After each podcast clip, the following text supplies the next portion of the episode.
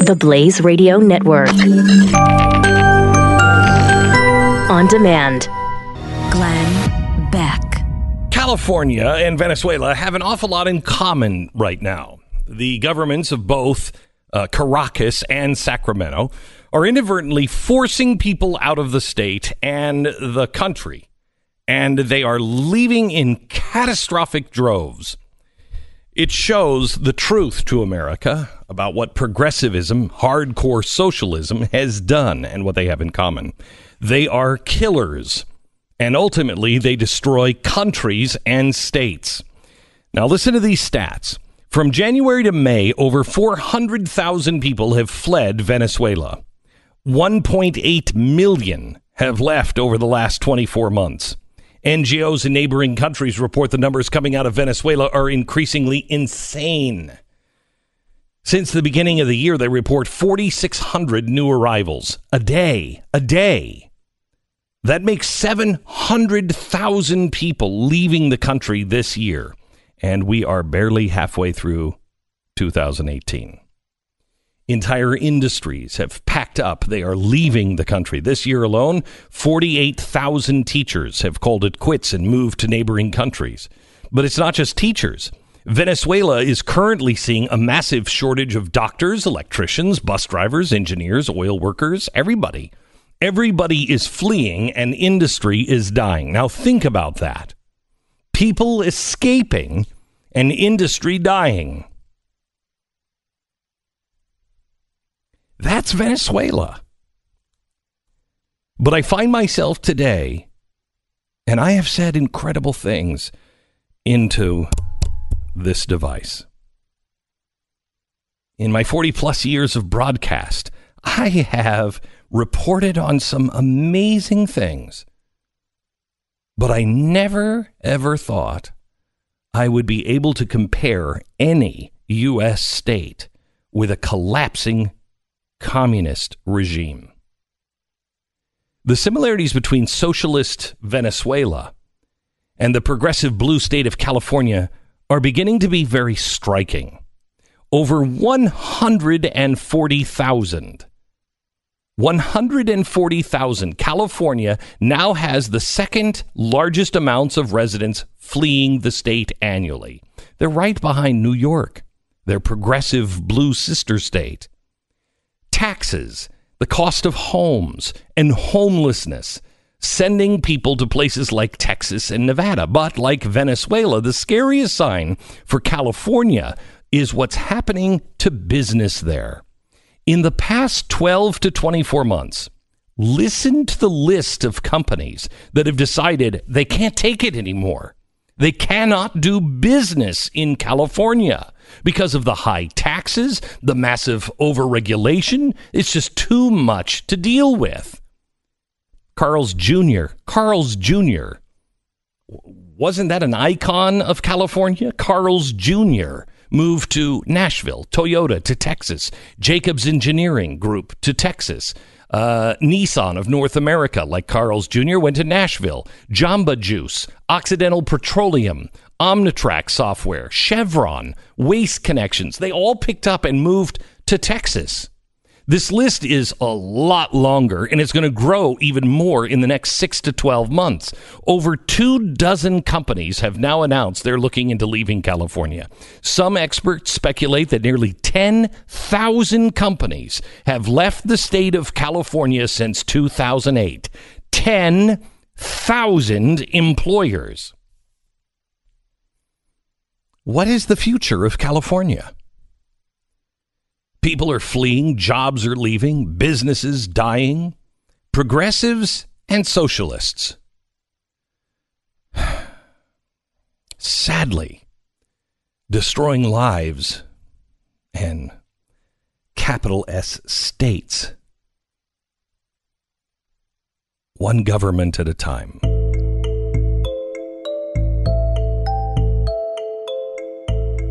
It's Monday, June 4th. You're listening to the Glenn Beck program. I don't even I don't even know where to begin today. How about the uh, guy running for office congressional office in Virginia that is a pedophile? and doesn't have a problem admitting it. He's like, ah, people are tired of being PC. Should we start there? Should, should we should we should we start at should the president be able to pardon himself for crimes? Rudy Giuliani says yes. Should we start there? Or should we continue on the road of California? It is now against the law in California to shower and do laundry on the same day. Jerry Brown is retiring, but he's leaving a few gifts behind. Two bills were signed into law Thursday to help California be better prepared for the droughts and effects of climate change. Now, what you could do is build a reservoir. But no, no, no, no, no. Even though you haven't built a reservoir in like 40 years and the population has increased, the last thing you want to do is build a reservoir. Just let all that rainwater just go right into the ocean.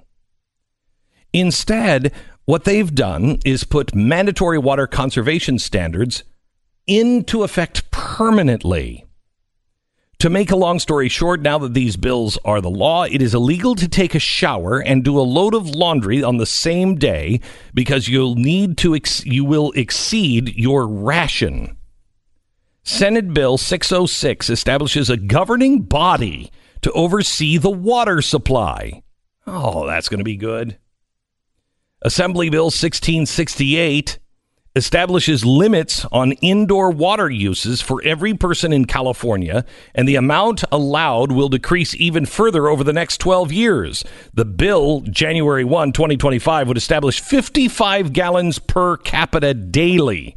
The standard for indoor residential, uh, residential water use will be 55 gallons. It, it will even be less by 2025, 52.5 gallons.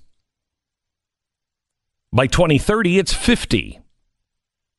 Now, let me ask you this how many gallons do you use? Well, an eight minute shower is 17 gallons. A load of laundry is 40 gallons. If you have 55 gallons, you've done a load of laundry, and one person in the family takes an eight minute shower, you have already broken the law. Oh, God forbid you flush your toilets. If you want to take a bath, that's 80 to 100 gallons, twice the limit. If you want to clean your dishes with a dishwasher or water, a dishwater dishwasher uses six gallons of water. That doesn't count anything that you want to use for your dogs. God forbid you have chickens or livestock. God forbid you want to turn on your sprinkler. You are so far over your 55 gallon limit every single person will be over it and breaking the law on day one. What, what, what the hell? What? And you know what they'll do? They'll fine you, which will provide the state with more money. Which will what? Cause more people and more businesses to leave California. You know, the weird thing about the California population is all of these people and companies have left the state in droves. And yet the state's population has continued to rise. Well, why is that? How is that possible? This is a state that is going to have the widest income disparity, disparity of, of possibly any place other than Moscow soon. Because it will only be those people who are in the Hollywood Hills and the people who are, quite honestly, trapped there. Well, you can't have the people the people who live in the Hollywood Hills won't stay if you make them only have 55 gallons of water. That's why provisions for swimming pools, spas, and other water features will be included. Yeah, you'll be able to. You know, sure, sure, sure, sure, mm-hmm. sure. you know, the people down in the valley, they're not going to be able to have, you know, God forbid they take a minute longer in the shower. but I'll be able to wear, I'll, I'll be able to turn on my fountain. Of course. Yeah. Of course, I'll be able to do that. I love this Don't too worry about that. because government never gets out of control with these types of things. Mm-hmm. How are they going to find out how much water you're using? Well, obviously there's some basic ways for things like showers, but Mm-hmm. when it comes to landscaping, there could be other issues. That's why they quote shall use satellite imagery, site visits, or other best available technology to develop an accurate estimate of landscaped areas other best available technology that couldn't possibly be invasive. It's China. We are building a cage for ourselves. We are building a cage for ourselves. What happens when when California can no longer afford to do the things and run the lifestyle that those in Sacramento are insisting on? What happens when the people don't have water? What happens when the average person says, I'm going to take a shower? And I am not living by your rules anymore. I understand landscaping, but I am not going to do this any. I am not going to take a. I am not going to make the choice between flushing my toilet and doing a load of laundry on the day I want to take a shower, which is every day. I mean, what what what kind of third world country is California becoming? It is incredible, right? I mean, uh, the fact that, that you do something I- like this.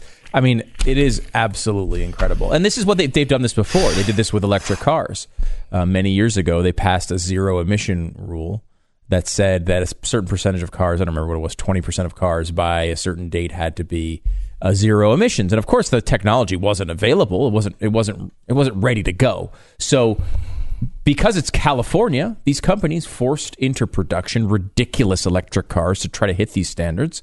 Um, uh, if you've You say ridiculous. You just uh, you're you just you're talking about the Chevy Volt, which was oh a, no, the Chevy Volt is a thousand times a better than what disaster and just burned people alive. I mean, what- Chevy Volt was a dream compared to what they actually churned out when they tried to hit those standards. If you go go back and look at that, uh, there's a documentary about it, which is nothing but pleasing uh, to environmentalists. It's called uh, "Who Killed the Electric Car." Yeah, yeah. and it was about this idea that they were going to try to force them to create these cars that didn't exist, and so they tried, and they were complete disasters uh, for many reasons that the documentary doesn't talk about. Uh, but the point is, you when they got to the end of this and these deadlines came up and they didn't have this percentage of cars, what they had to do was just change the standards because they couldn't. All these all cars were going to have to. All every car company was going to have to remove itself from California, and obviously they know that that was not what they wanted. The same thing's going to happen with this. Do you remember what is the name of the car, Stu? Uh, It was the biggest car in east, the Eastern Bloc. Um, oh yeah, we that really ugly, squa- that really ugly square car. It wasn't the Zill. I can't remember what it is, but it was. It was a dream. It was a dream. People's car. It was the people's car. It was going to be perfect, and it was designed by the state, and it's wonderful. The problem is they made it out of a composite up until like what ten years ago. They made it out of a composite that cannot biodegrade in any way, shape, or form. The Earth, until we're all covered in lava, these the bodies of these cars are going to sit in Eastern Europe forever. You cannot reuse them, recycle them, or degrade. It's it's insane. Why? Well, not because the people of Eastern Europe wanted them. They hated them. Because the government got involved and said, this is the right thing to do, and this is what we're going to do, and we are going to do it, and you are going to purchase this because we know better than you do. Congratulations. In California, you're about to start building those cars.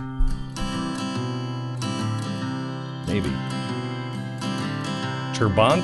Somebody somebody in the audience knows what those things are called. Uh, look it up. Trabant, I think. How do you spell it? I'm looking at T R A B A N T. They made them from 1957 to 1991. Uh, no, I think it may have been the Trabant, but I There was another one. We watched a another- documentary on yeah, this with, the- with the last couple the months. people's cars. Uh, and and I think this one was built into like 2010 or 2008. The last one just rolled off the. Yeah, I, I think you're right. I Yeah. think you're right. It was even newer than that. All right, let me tell you about American financing. The June Fed meeting is coming up June 12th and 13th. The economists overwhelmingly are predicting now that the Fed is going to raise rates. If you have found a home that you're interested in financing or you're thinking about taking advantage of the low rates, do it now before the June 12th meeting. And American financing can help. Whether you're buying your first home, your next home, even an investment home, let American financing customize the right loan program for you. You can pre qualify in 10 minutes, close in as fast as 10 days. And American financing employs salary based mortgage consultants, and they don't work on commission, they work for you. A plus rating from the BBB and over 1,700 Google reviews. They offer e-sign. You can complete your documents from the comfort of your own home. There's no upfront fees, and you can utilize every single loan in the industry, but they're going to find the right one for you. So, what do you do? If you need to buy a home or refi, you call these people, American Financing. The number is 800 906 2440. 800 906 2440 or AmericanFinancing.net. American Financing Corporation, NMLS 182334, www.nmlsconsumeraccess.org. Glenn Beck. Yes. we're still we're fascinated by this car thing now. We can't get off of it. What the, I think it was the Trabant. It doesn't sound right. I thought it. I thought the factory closed later than 1991, uh, but maybe it was a Trabant. Was it the Lada? There was a car back in the day that uh, the former Soviet Union uh, was was building. It was the people's car, and it was a nightmare. And now, all throughout Eastern Europe, there are just these giant fields full of yeah. of these cars because the body they built them on is non biodegradable and they wanted them to last for a long time. yeah, That and cannot be cannot be broken down, recycled, reused in any way, shape, or form. so it's just this graveyard of millions of these cars. And I'm trying to remember, Stu, do you remember? Oh, I think- it was like it was like more than all of the American car industry combined for a while. There's some crazy stats. We should actually Crazy see if we could get James May on. He's the guy. Who I love did- him. He's a you know British guy who does. There's a series on Amazon. If you're a Prime subscriber, you can watch it as part of their package. It's called it's called Cars of the People. Yeah. uh, which is the name is the name of the series. There's a few episodes of it. The first one we've talked about it before, where they go through all of these really bad central government planned automobiles Yeah. and how every one of them turned out to be a disaster except for one. Except for one. Right, which still was a disaster At the time. i- i- until it turned, which is Volkswagen. Yeah. Until it turned public. Uh, until what it turned, what, it, what, you know, what the disaster was was not the car. I mean, it was designed by Porsche. Yeah. So uh, the disaster was not the car. The disaster was that the government said, "Here's savings stamps where everybody can have the people's car. So send us your, you know, I don't know what it was, you know, 10 marks a month for the next 18 months, and in the end, we're going to give you a car." Well, they took that money and they used it for other things like uh, the war machine. So nobody got their car. I feel safe saying that if you wanted to buy a car and instead funded the Nazi war regime, I would say that potentially that's a d- disaster. I don't feel You know, I mean, with yes, yes. I just wanted to. No, no, no. Hang on just a second. I wanted to point out that it, yes, it was a disaster because of that, but the actual car was not. No, it, Yeah. and it eventually turned into obviously a Great uh, car. uh, it was yeah. a great car when it was first shown, was it not? Uh, yeah, I mean, yeah, I think especially for in comparison to these other ones. the But yeah, other ones right. Are was- unmitigated disasters. It was designed by Porsche. I mean, it, Yeah. it was a lot of there was a lot to it. Um, you know, if you want to teach your kids in a fun way about communism and how bad Yeah. communism is, It's a good series. uh, or tor- totalitarianism, watch that series. It's on Amazon. It's called, I think, The People's Car. Uh, car, cars, of the people. the people. Cars of the People. James May's, Cars of the People. Yeah, it's funny, it's entertaining, and boy, your kids will go, wait a minute, what? it's really amazing. Cars of the uh, People on Amazon. Back in a second. This is the Glenn Beck Program. I am so excited for uh, a week, the, the weekend after next, Father's Day weekend. We are doing our uh, Mercury Museum, our exhibition. It's a limited exhibition f- of some of the items uh, in our collection. Uh, and it is all about rights and responsibilities. It's all about um, knowing these and knowing when they go wrong and what things are like when they do go wrong. What happens if you live in a world where man doesn't have any human rights, where where it's not self-evident that you have a right to life, liberty, and the pursuit of happiness? I, I'm convinced that our unum, the thing that the one thing that we can all agree on, the Bill of Rights, but we don't know them. I'm also convinced that everything that we have going on, every problem that we face today, is because somehow or another we have found a way to violate the Bill of Rights. So the heroes who have stood up for rights and the stories of when they go wrong. Uh, you don't want to miss this. It's happening on Father's Day weekend. Tickets are now available, general admission, or you can get private tours with me or David Barton or Stu or anybody else. And we're going to be there all weekend, and we would love, love to see you. If you've ever been to one of our museums, this one's going to be over the top. I think you're going to really, really like this one. Rights and responsibilities. First time we've ever opened the entire studio. This is 80,000 square feet, and um, you're going to be taken through the, the, the floor of the entire first floor is open for the museum, and we'll have pieces uh, that are pretty shocking. Um, I don't have word yet on what is coming. Uh, on one section, we know we have a lot on Abraham Lincoln, but we have asked the um, the Lincoln Museum up in Illinois if we could borrow a few items. We know that they are coming. We know that they are. They haven't decided what they're going to loan us yet. What we've asked for is the original Emancipation Proclamation signed by. Oh, that's it. Yeah, that's it. Oh, okay. Yeah. Yeah, I got to bring that. I mean, Yeah. that's that's the easiest. I think that one is coming. I think that one is uh, almost a, a for sure deal. I'm not sure, but I don't want to promise anything. But the, the things that they, the things that we have asked for are remarkable. For instance, I didn't even know this existed still. The original handwritten Gettysburg Address, handwritten in, you know, I guess on the train by Abraham Lincoln wow. Uh, and uh, also the stovepipe hat and gloves that are all bloodied from the, the night that he was shot. Uh, that will uh, that's also part of their collection, and we hope to have some of the collection. We know we'll have some of the collection. We just don't know what yet. Yeah, we're talking about how these things come together every time a, a minute ago off the air, and it seems like what usually happens is there's this great collection of stuff that if we get none of these items you're talking about, it's still great. Like it's still Yeah. an, an amazing museum, and then there's always these like three or four things that are like over the top that we request. Well, last time And- uh, I think last time it was, hey, can we get the Bible that was actually taken over on the Mayflower? Yeah, Yeah, I think so. and it, And happened. It, It, happened. was there. I saw gonna- it. Yeah. You're standing there and you're like, well, that's a that's really a pilgrim's hat and his clothes and and that's his gun and that's the Bible that they were reading on the Mayflower. Yeah, it is really cool to It's be amazing.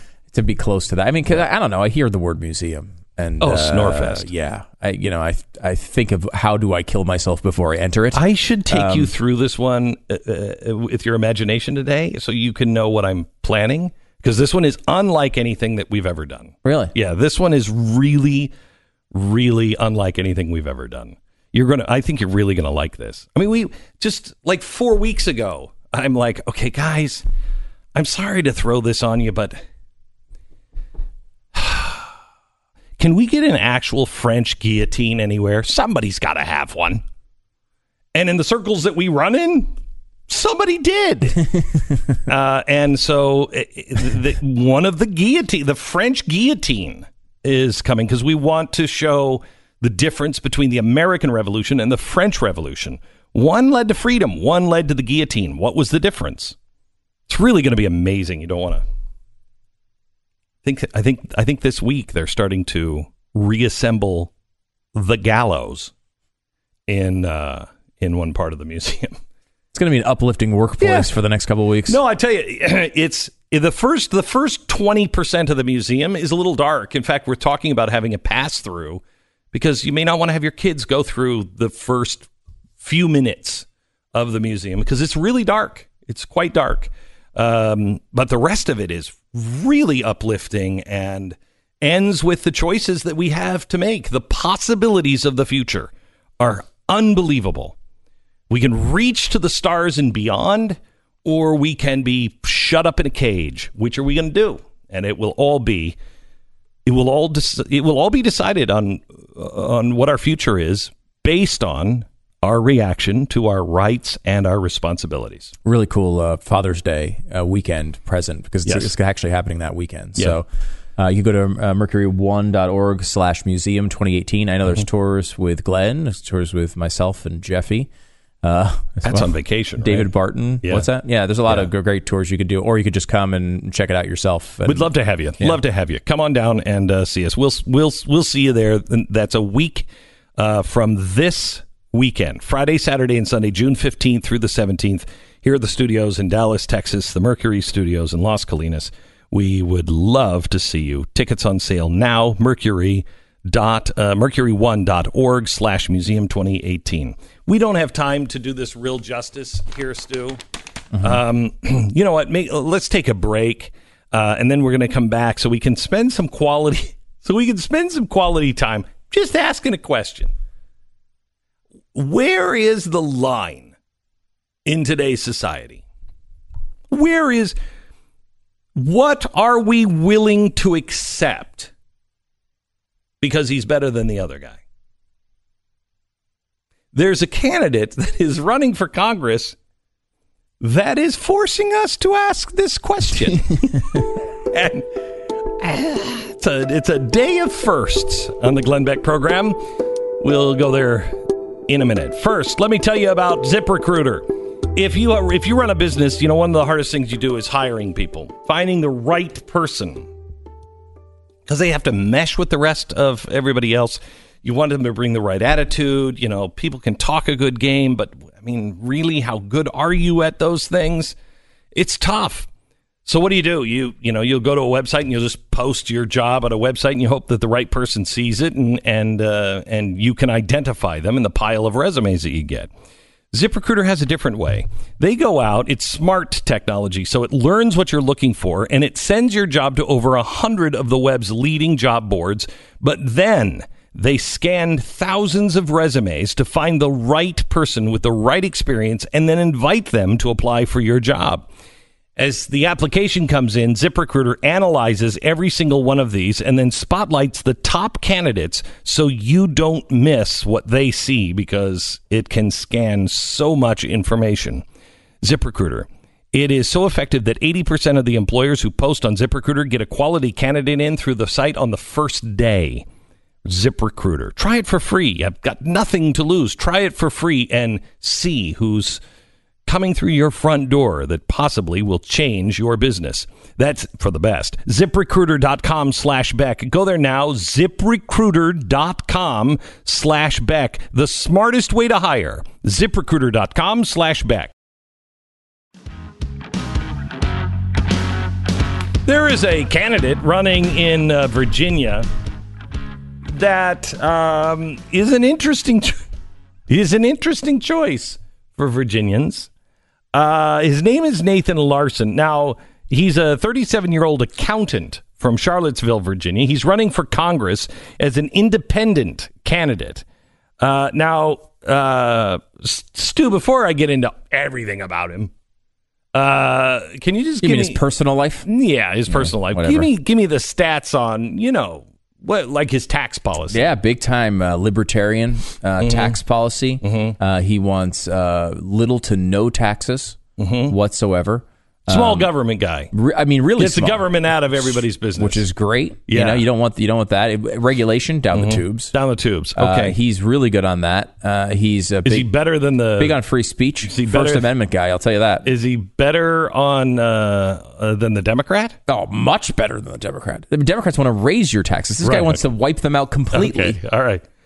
All right. He's also, he, uh, may I quote him? Mm-hmm, sure. A lot of people are tired of political correctness and Yeah, being and so constrained am by I. it. Yeah. and so am I. I'm I'm tired of political correctness. I I, Correct. I associate myself with him on that. people prefer when there's an outsider who doesn't have anything to lose Oh. and is willing to say what's on a lot of people mind, a lot of people's mind. Drain the swamp. I'm in. Okay. All right. Maybe not. Maybe you don't want the, the swamp drained this much. Maybe not this, This much. is the creature that lives at the bottom of the swamp. Okay. Uh-huh. This 37 year old accountant uh, has bragged on website posts about raping his late ex wife.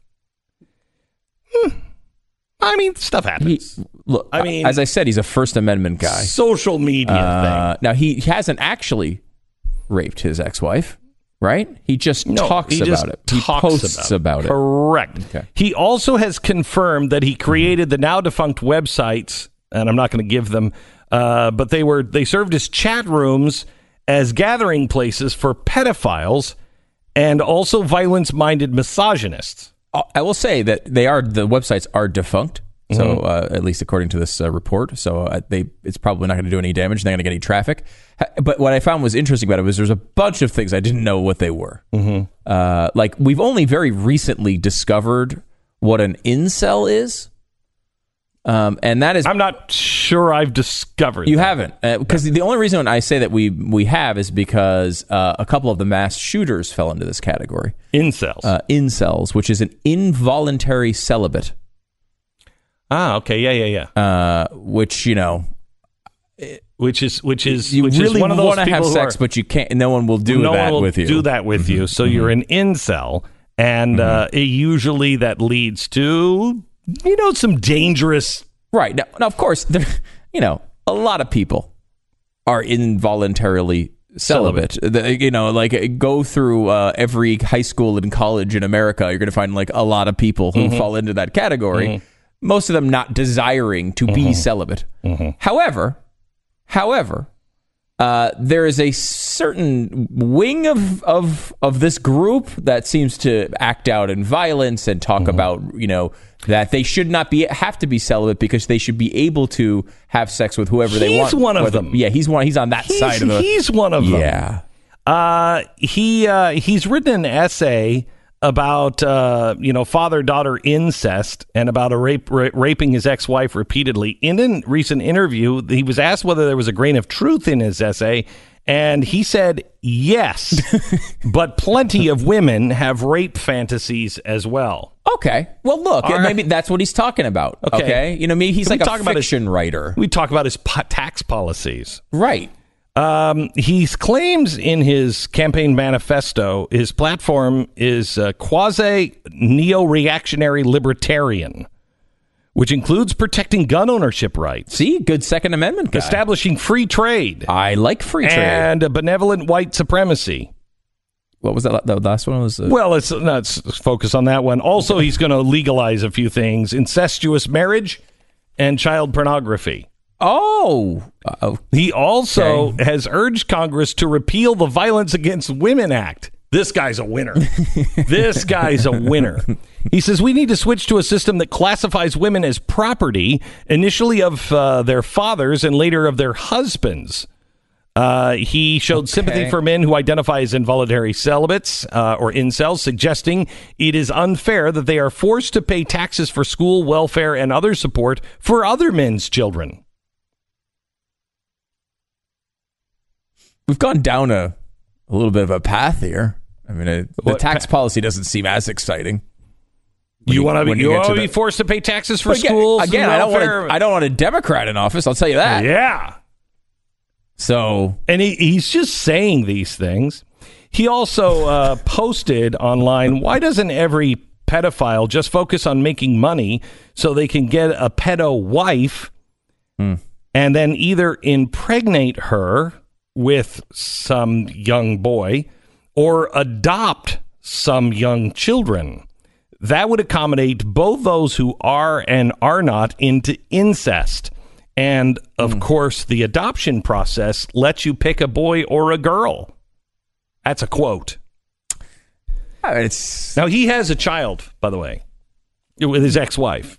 yeah, Yeah. yeah, Yeah. yeah. He lost custody for some Somehow unknown. he I lost- don't know why. I don't understand. I don't. mm-mm. I I don't mean, know he's uh, why. he's running for office. You think Yeah. this is an upstanding member of society, but He- no, he well- could not get custody. he also identifies himself as a hebephilic racist. He, he hebephilic racist. I don't know. Is that a uh, uh, what is a hebephilic uh, We're learning a lot of new rapist or racist. Rapist. Okay, H e b e p h i l i c. okay, here we go. Uh, glad I googled this. By the way, I just want to point that out. Thank you, Google. Today's word of the day, kid, is hebephilic. This is uh, alert future uh, people uh, looking into investigations. I did this on the air for informative Right. purposes Right. only. Sure. Hebephilia is the strong, persistent sexual interest by adults in pubescent, early adolescent children, typically uh, ages 11 to 14. Mm. I think What's the guy's going to difference between that and pedophilia? It differs from pedophilia, uh, which is the primary or exclusive sexual interest in prepubescent children. So I guess you're going younger than 11. Okay. And from ephebi- uh, ephebophilia? Uh, which is the primary sexual interest in later adolescents, typically ages 15 to 19. So, uh, we going to get this guy's uh, a, Okay. a website well, out the good news is him, he's or- on No? he's on the ballot. Virginia, you can vote for him. He's got low tax policies. Oh, great. Um, he also has just been released of you know from federal prison for threatening to kill the last president. So you got that going for you as Beck. well. Um, Mercury. Glenn Beck. this is the craziest. This is. No, it's not the craziest thing I've heard because I just just did a break where a guy in Virginia is running uh, for Congress and he's a pedophile and he's open about it and he's like, yeah, okay, so what? I dig children. What's the big deal? I think people are tired of you know these politicians not really being open. Okay, all right, no, not op- not that open, not that open, not when you're opening up your drawers for children. No. So I can't say this is the craziest thing I've heard, but it's it's on the scale. So no, it's par for the. Let me restart. Hello, America. Regular news today. Looks like one of the reasons why we're meeting in Pyongyang and having negotiations with uh, the North Koreans is because their leader wants a McDonald's. Appar- apparently, you know, Kim Jong il used to have McDonald's flown in from China. Okay. Of course, he's a fat man. If you were running a country and you didn't have a McDonald's, but you ran a country where you had no limits on your power, come on, you're telling me there wouldn't be maybe once a month, every couple of months at least, you'd go, you know what? I really feel like having a quarter pounder and a Big Mac. Send one of those planes out to get one for me. Of course you would. You're fat and you're a dictator. So apparently, they think this is a really big deal that they're gonna, we might allow you to uh, open a McDonald's here in in North Korea. Okay, I don't know if they know this, but that's not a big deal for us. That's not like a big. It's not like everybody in America's been like, "Oh man, if we could just get McDonald's into North Korea." That's not a big bargaining chip. That's more about you, fat man, than us. Apparently, uh, apparently, having a McDonald's in a closed country is a big deal. Historically, when McDonald's franchises open in communist nations, it's usually a precursor to shaking off the communist rule. Like, like, like the clown is a spy. Like somehow or another, everybody's going to have have Big Macs and and uh, and filet o fishes and go. You know what? We should be free. I mean, I guess it is, but you know who wants to run the McDonald's? His family. Of course, I'm sure they're all fat as well. This is about them, not capitalism. I think there is a legitimate argument that you plop a McDonald's down in some communist dictatorship and it turns into Revolution. turns into freedom. People are Really? like, wait a minute, this is available? And then it all turns over. That is, I think, what I happens. I don't. No, I don't. And can I ask you a question? I mean, Bill Clinton's got to be kicking himself. If this is the way that you get freedom in North Korea, Bill Clinton's like, why did I think of that?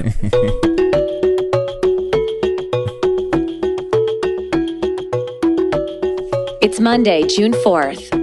You're listening to the Glenn Beck Program.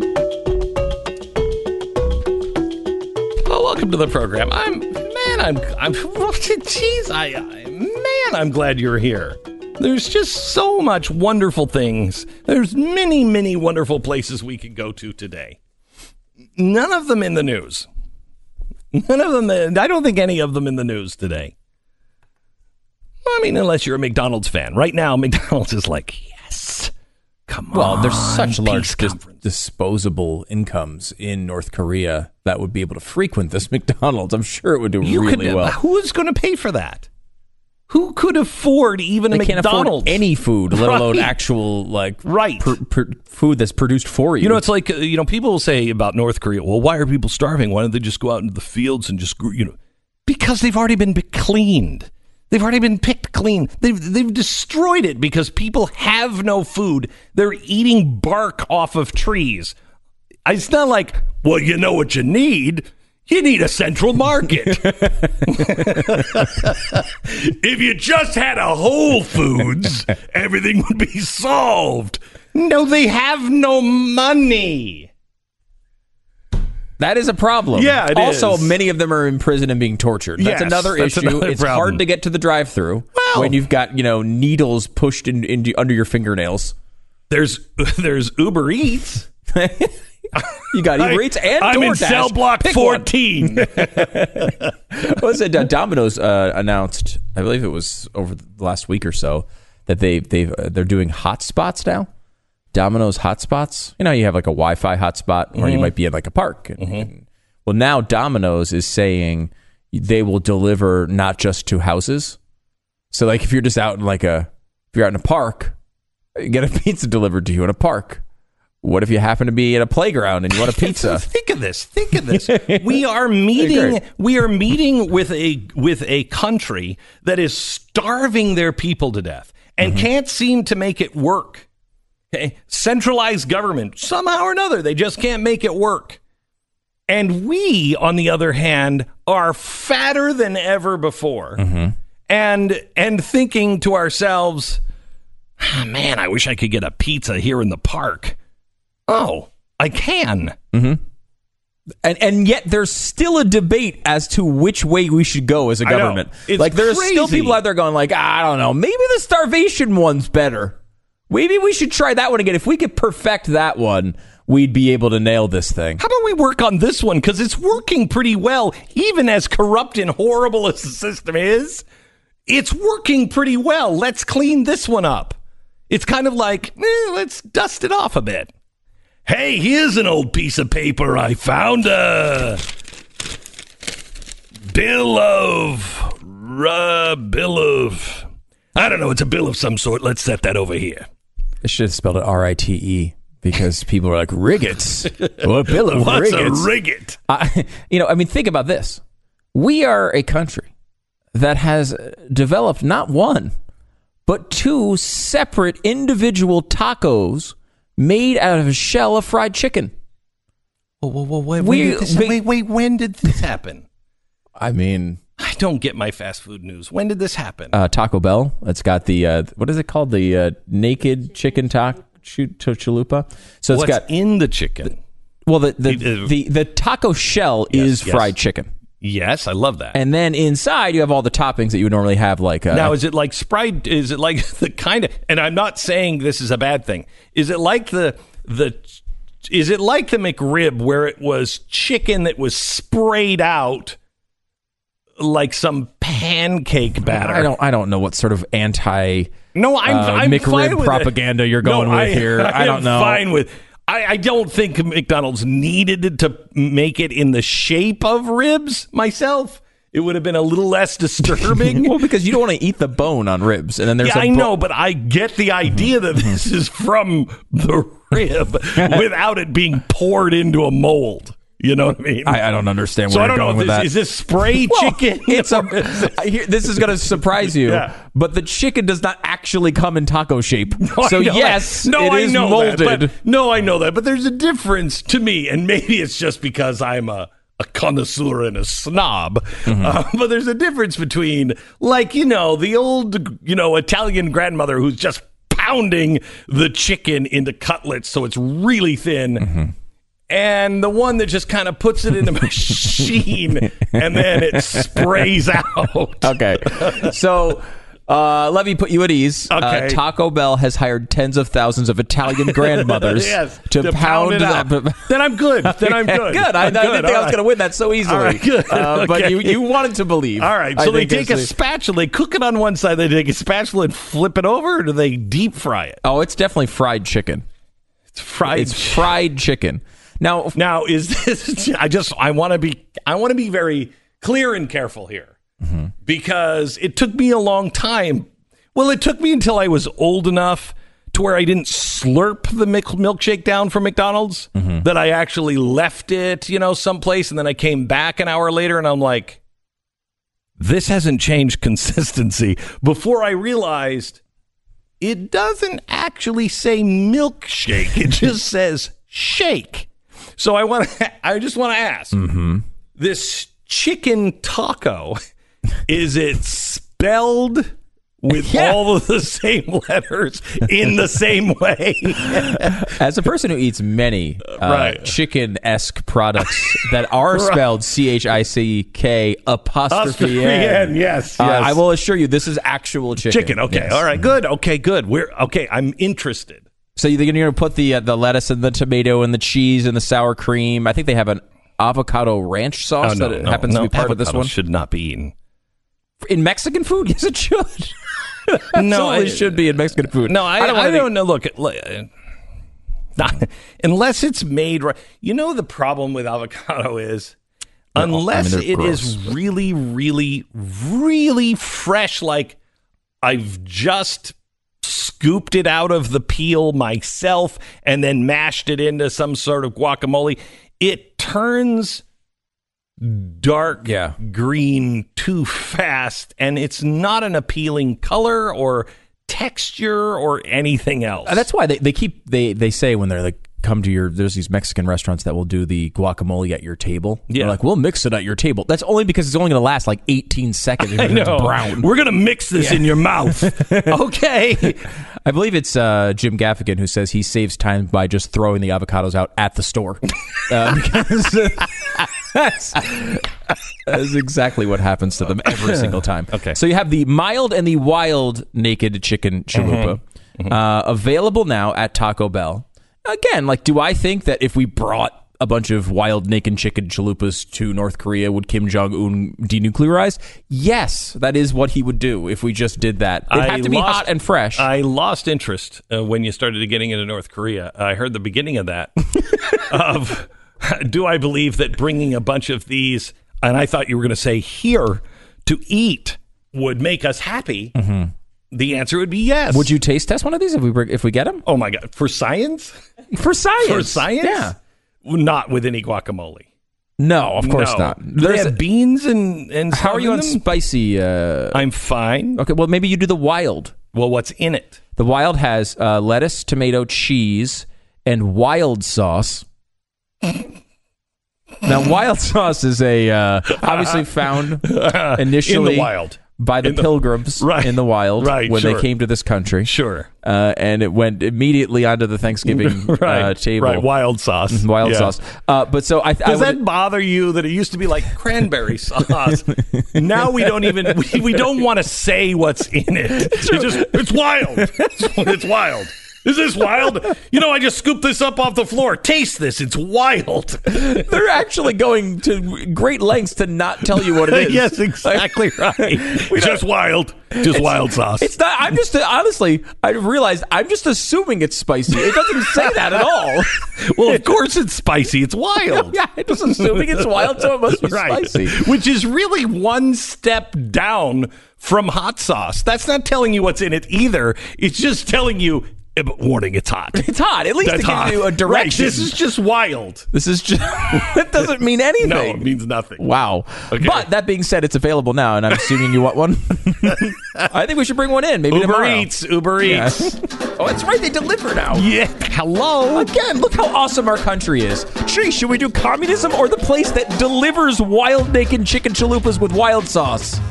Wait, it's a wild chicken chalupa? Wild naked chicken chalupa. And then the the wild sauce is, I guess, what what makes that wild. Oh, okay, to the- okay, all right. I thought maybe there was something else wild as well. I didn't want to get into like a double negative, you Yeah, know, okay. situation where one wild cancels out the other wild. Uh, let's uh, let's talk to you a little bit about something a little more serious: money. Uh, I know nothing really. I know enough about uh, cryptocurrency to be dangerous to myself and to others. I don't know enough. And I, Stu, would you put yourself in that category? Yes. Yeah. Yes. I, we know exactly where I am. Far more than the average person. Which is uh, when you get most dangerous. It's when you re- like the average person isn't going to uh, lose everything they own on cryptocurrency because they're not going to go near it. I'm dumb enough to do it. Right. I'm dumb enough to lose every single dime Right. I've ever made on and this you're, stuff. And we're and we're we're one of those people that we're like everybody's friends expert on something, you know? Mm-hmm. But as soon as somebody who actually knows what they're doing comes into the room, their friend is like, "Well, you know, I you know, you tell them, Bob." Because they know they know nothing Mm-hmm. about it. That's us. Now, we have found somebody, we found a smart person that walks in the room and we're like, hey, Tika, you tell them. Tika Tawari has um, put together a crypto master course that will teach you everything that you need to know about cryptocurrency, about blockchain, how to buy and sell crypto, why it matters, you know, what, all of it, all of it. Just trying to buy cryptocurrency, unless it's one of the big three, is really difficult. So, how do you invest in it? How do you do it? And is it right to invest? If so, where do you start? All of those questions are answered now in a smart crypto course that we had Tika put together because we were like, okay, our friends need to know this and we're not smart enough. Smartcryptocourse.com. Smartcryptocourse.com. Find out for yourself. Do your own homework. Smartcryptocourse.com or call 877 PBL Beck. 877 PBL Beck. Okay, so we we just got the news in that the Supreme Court has ruled on the gay marriage baker cake controversy. Masterpiece Cake Shop, if you remember. Um, so Which a- one is this? Is this is this Colorado? Colorado? God, I'm getting all these confused. It is Colorado. The Civil Rights Commission consideration Colorado. of the case was inconsistent with the state's obligation of religious neutrality. So um, the ruling comes down, and I guess you would say it's always easy to put these Supreme Court rulings at a basic level first, which is it seems like it's a good ruling. Okay, for us, right? Right. I, I don't know how else to explain it. If you're a baker, you're right. saying that's good. Yeah, well, even more than you're a baker, if you care about religious freedom, Yeah, right? yeah, you, yeah, you say that's good. Now, what's interesting is if you look at the actual ruling, it was a seven-two ruling. Uh, Roberts, Breyer, Alito, Kagan, and Gorsuch joined Kennedy's opinion. Um, uh, That is a group of strange bedfellows. right, Ginsburg and Sotomayor are the only two no's on this. Wow. right. Wow. Uh, the court writes. I'm just going to read some of uh, this commentary. Uh, SCOTUS blog is a great place to look if you ever if you ever care about this stuff. Uh, the court writes that the delicate question of when the free exercise of the baker's religion must yield to an otherwise valid excuse of state power needed to be determined in an education which uh, religious hostility on the part of the state itself would not be a factor in the balance uh, the state sought to reach. So, kind of what they're saying here is it's somewhat of a narrow win. Basically, they're saying um, the commission erred in being biased in the ruling, but it's not necessarily saying, hey, You every right. baker from now on will be able to make these decisions on their own. Um, which is probably how you get it to be seven to two, right? If it's Yeah. if you want to get a, a real ruling in a case like this, it's going to be five four. If you're all lucky. that, and you can pack the court. Well, yes. Uh, uh, it will. It's unclear whether the baker will have to go through another hearing in front of the commission. Oh, my god. The commission might just drop the case, but we don't know. Oh my gosh! So can you imagine? They basically just said th- the process was wrong. It seems. This is this is insanity. This is truly insanity.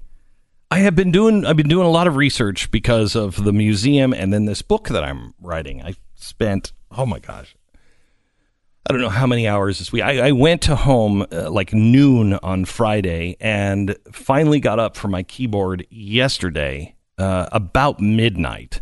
Uh, and the only times I moved was because the dogs would be like, please feed me, let me outside. Um, and I've just been doing so much research on uh, the Bill of Rights. Freedom of religion and freedom of speech and the freedom of press. That First Amendment is so clear. I mean, just look at what the founders said about freedom of the press.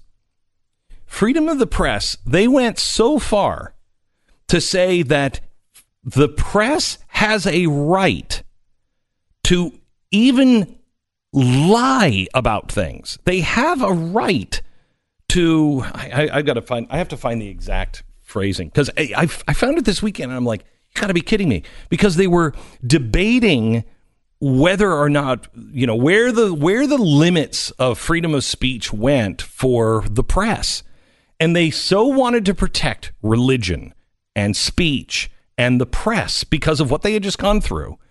They had this debate to where they were like, but wait a minute, you can say that's a lie, but it may not be perceived as a lie by this group that is printing it. There's no evidence that this is truly a lie. So even if their intent is malicious, they have a right to say it. I'm going to give you the, the quote how we can go from those people to what we just heard from the Supreme Court is remarkable. Glenn Beck. Few years ago, I had to sell my home, and uh, we had moved out of state. This is right after the real estate sort of collapse had happened, uh, and you know, housing wasn't exactly flying off the market at that time.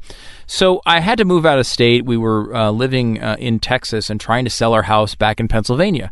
And it was just really hard. I mean, you, know, you have to make sure that you have a really good real estate agent that can help you um, make sure that the house is marketed correctly, make sure that all the paperwork is correct because you're out of town. You, you know, you're signing things that you know you're you're you're doing it digitally. It's a complicated process, and you need someone who's going to really keep you updated.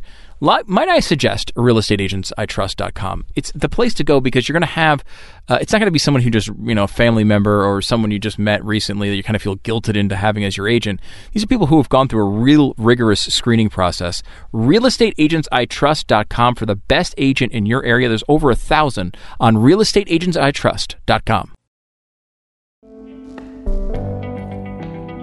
So I'm, I'm, I'm reading the arguments back and forth of the founders um, of freedom of speech, freedom of religion. You know, f- what does freedom even mean? Are there limits? And right now, we are talking about fake news. And I finished a chapter uh, this weekend on freedom of the press, and I just want to, I just want to give you some of the things that they argued about.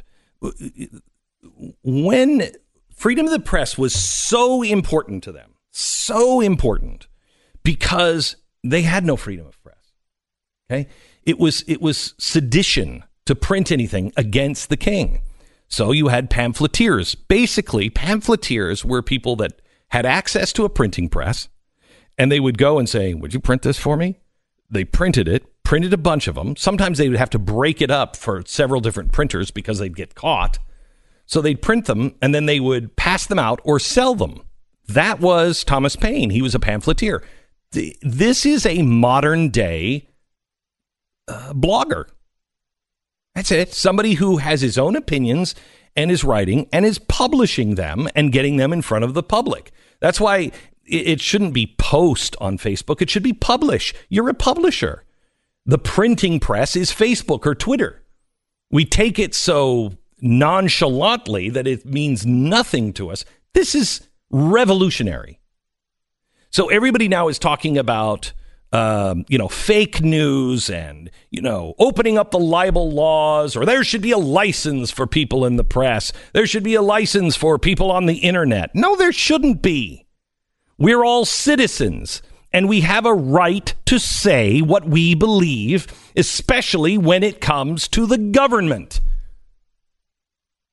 So this was the this was the the mindset of the guys. But soon as anybody had power, well, then they started saying, "Well, you can't say that." And the Sedition Act was was passed. Well, you can't say this. You, I mean, we- have to be able to shut them down.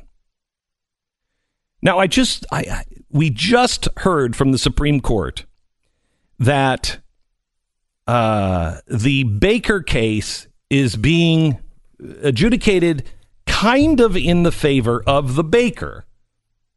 And there's a caveat here that I think is is positive. Right, because the debate that we've had over this case is if someone has a religious objection to participating in a gay marriage ceremony, should they be able to not make a cake for a gay wedding? That is not what was decided here. That was not what we got out of this ruling.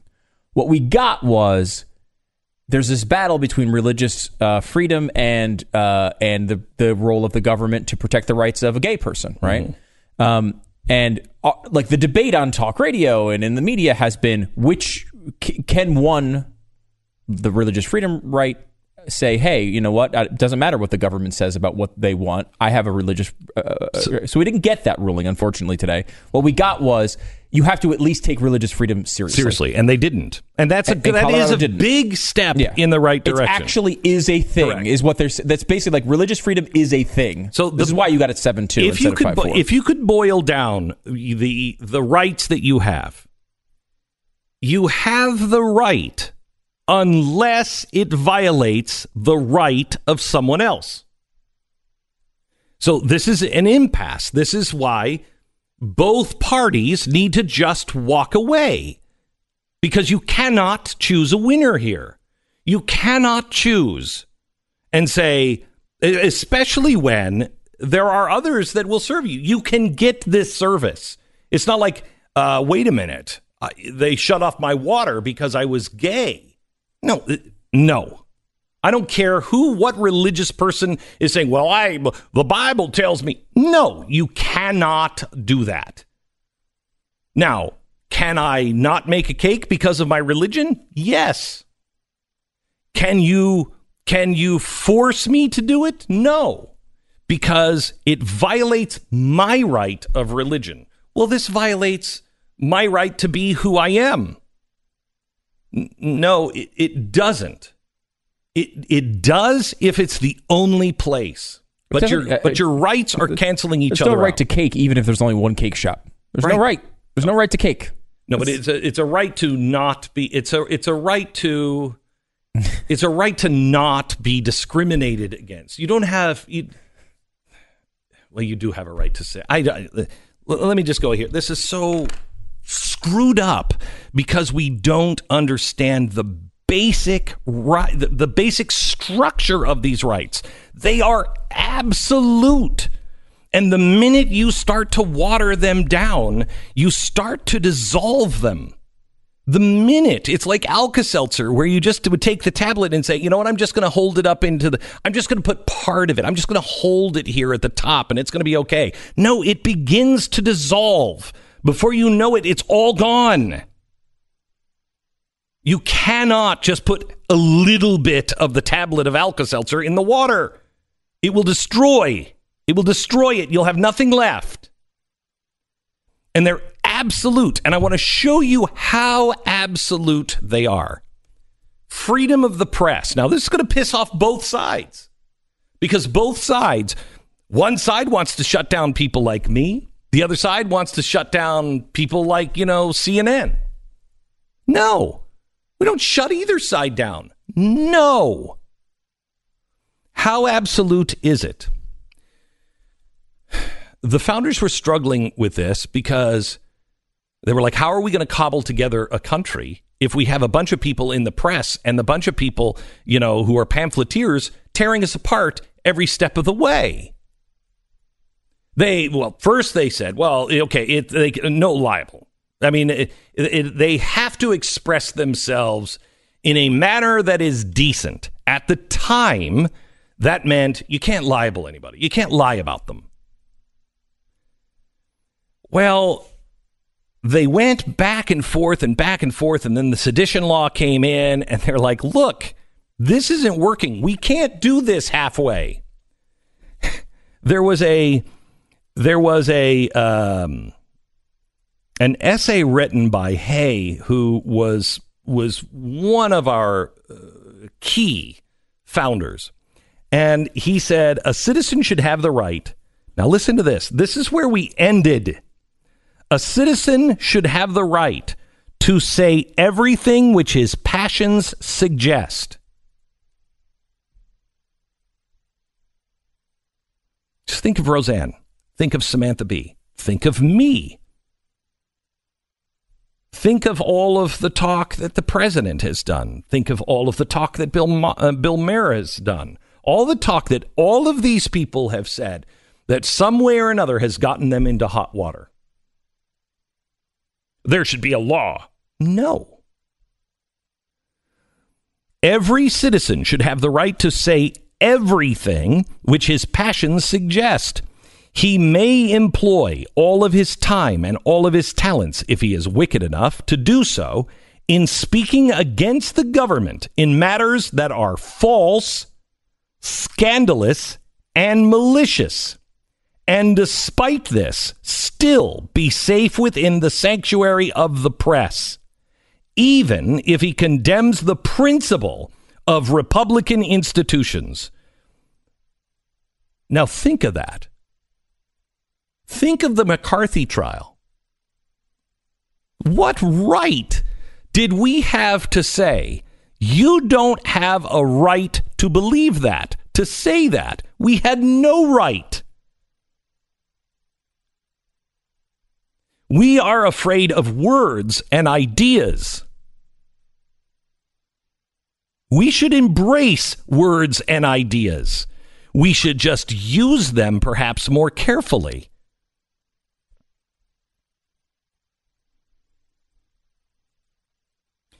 The he continued, the citizen has the right, even to the basest motives, even if he ascribes them measures and acts which had never had existence, thus violating at once every principle of decency and truth.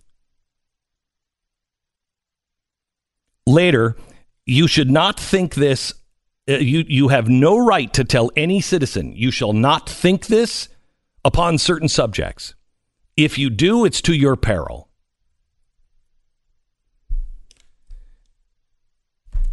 We we have to understand that there is a difference between the Bill of Rights for the government. This bakery thing, this is a government saying, I'm going to penalize you for your actions. This is a violation of the Constitution.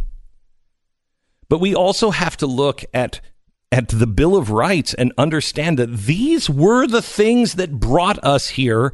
These are the things, whether people realize it today or not, as they're coming across the border illegally, what they're really coming for is the Bill of Rights. Because the Bill of Rights stops us from eating each other. When the Bill of Rights are truly understood, it says we can live side by side with vast differences, vast ideologies and theologies. And we can live next to one another. We can create with one another. We can trade with one another. Because I respect your right to be entirely different than me. And you, in return, respect my right to be entirely different from you. We may have nothing in common. and still live in harmony if we can only agree on that. We only have to agree on the Bill of Rights. The next argument you have, no matter what's it, what it's about. Can I ask you a question? Do you believe in freedom of speech? And what does that mean? And what are the limits? And be able to back that up with facts. Do you believe in the freedom of religion? What does it mean?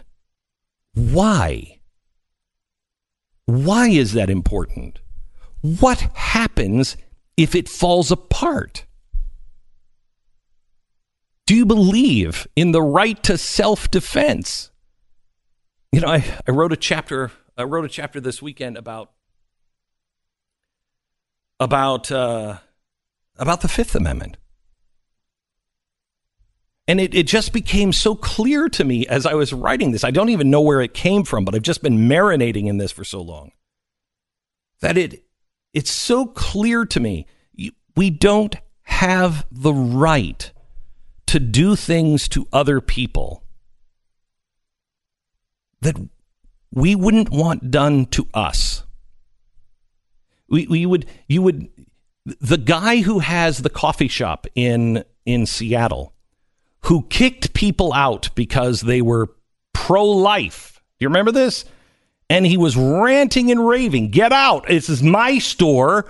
I run it. I'll tell you who I can have in here and who I can't. You, I don't want in my store. Why? Not because of the way you were born, the way your race, or anything else, but because of the ideas that you hold. And he says, I want you out. I celebrate his right. I think he's wrong. I'd never go in there, and I would tell my friends not to go in there. He's wrong. However, he has a right to be wrong. And I can guarantee you that that guy will be on the front line telling another business owner exactly what he must do to be in compliance with his belief. And at the same time, violating the other man's belief. The only way this works, the only thing that can bring us back together, is finding our e pluribus unum from many one. What is that one? The only thing is the respect of basic human rights as outlined in the Bill of Rights.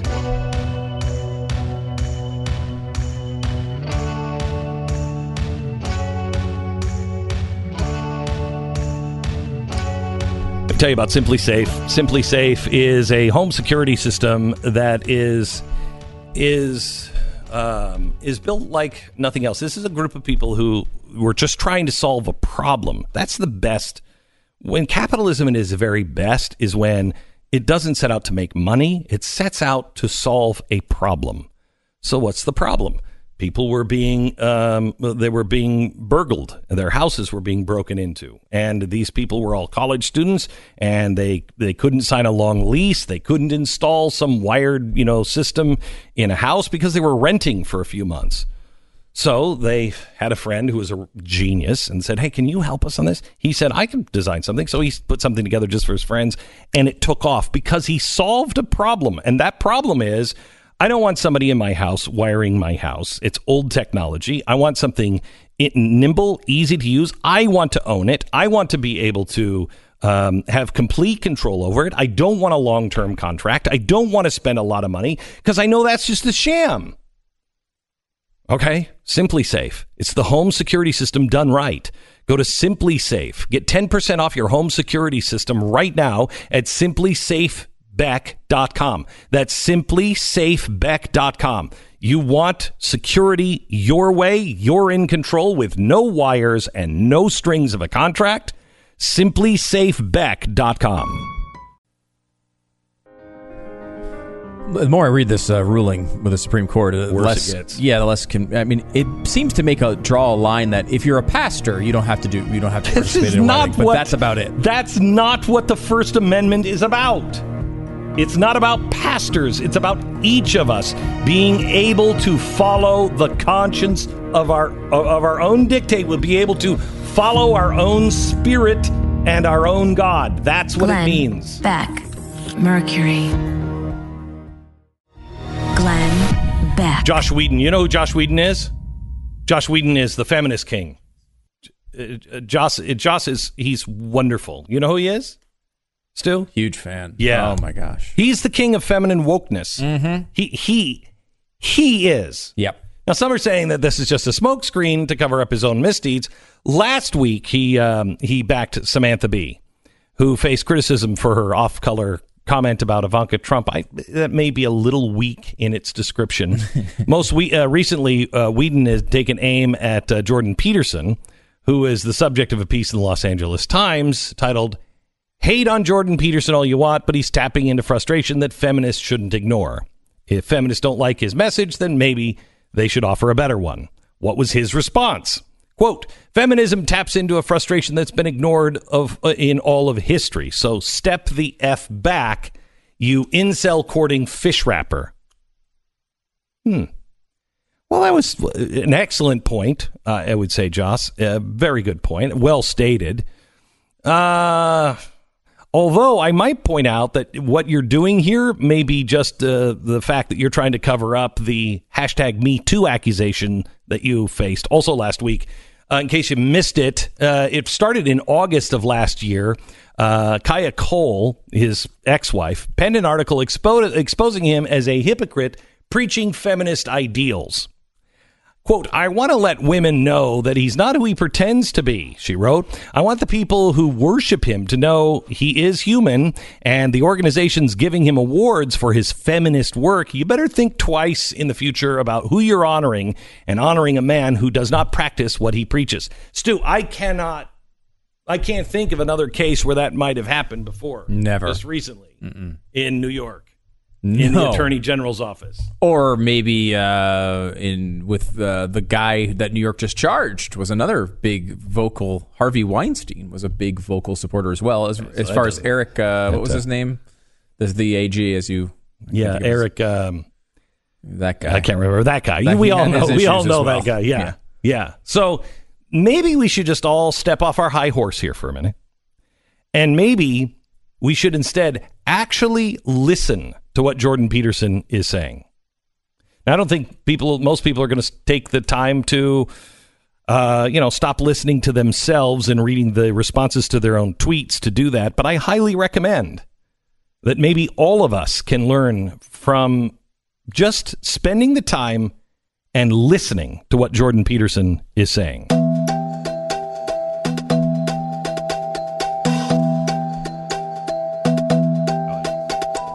It's Monday, June 4th. You're listening to the Glenn Beck Program.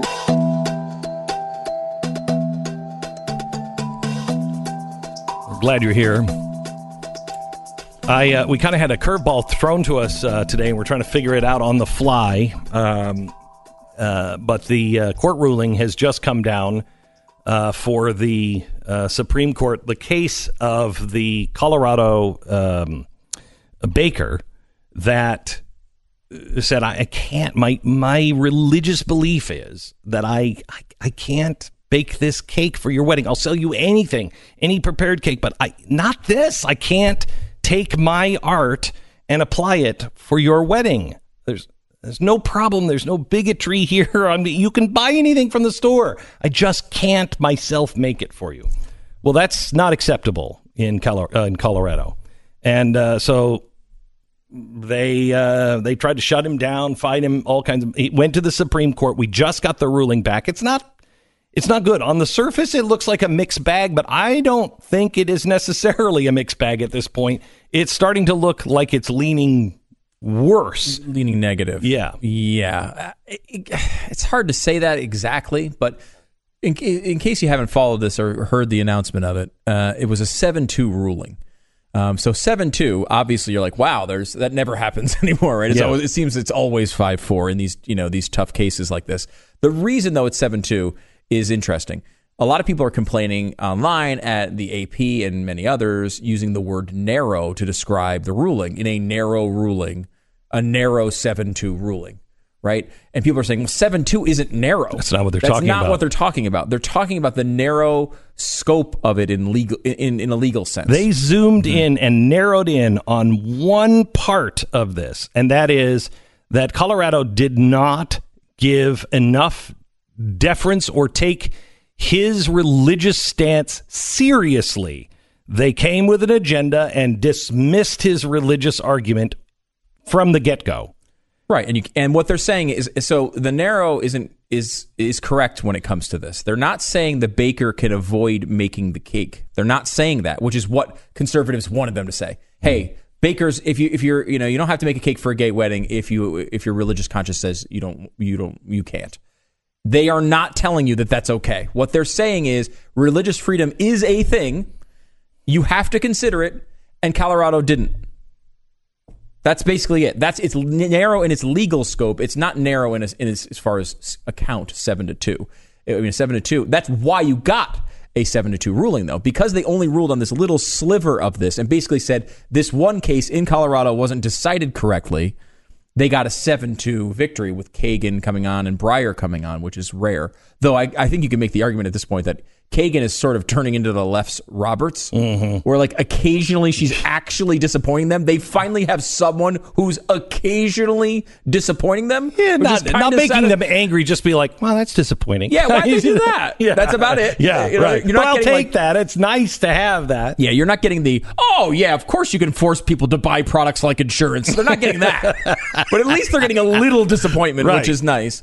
Um, but that is the big uh, thing here is that they didn't decide the fundamental question we're all asking, right? Which is, does the Supreme Court think that religious freedom can allow you to not, you know, avoid participating in a in a in a work of art? Right, like photographers have been down this road as well.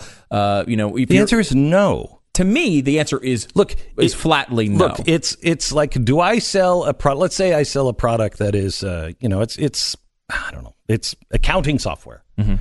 Uh, you're going to sell your accounting software. You're going to be allowed. You're going to allow it to be used uh, by just anybody. Yeah, it's it's accounting software. You can just buy it at the store. I'm not going to have a litmus test on who can buy it. Well, do you know that Planned Parenthood is using it? Well, yeah, I don't really like that, but it's a product that's on the shelf and anyone can buy it.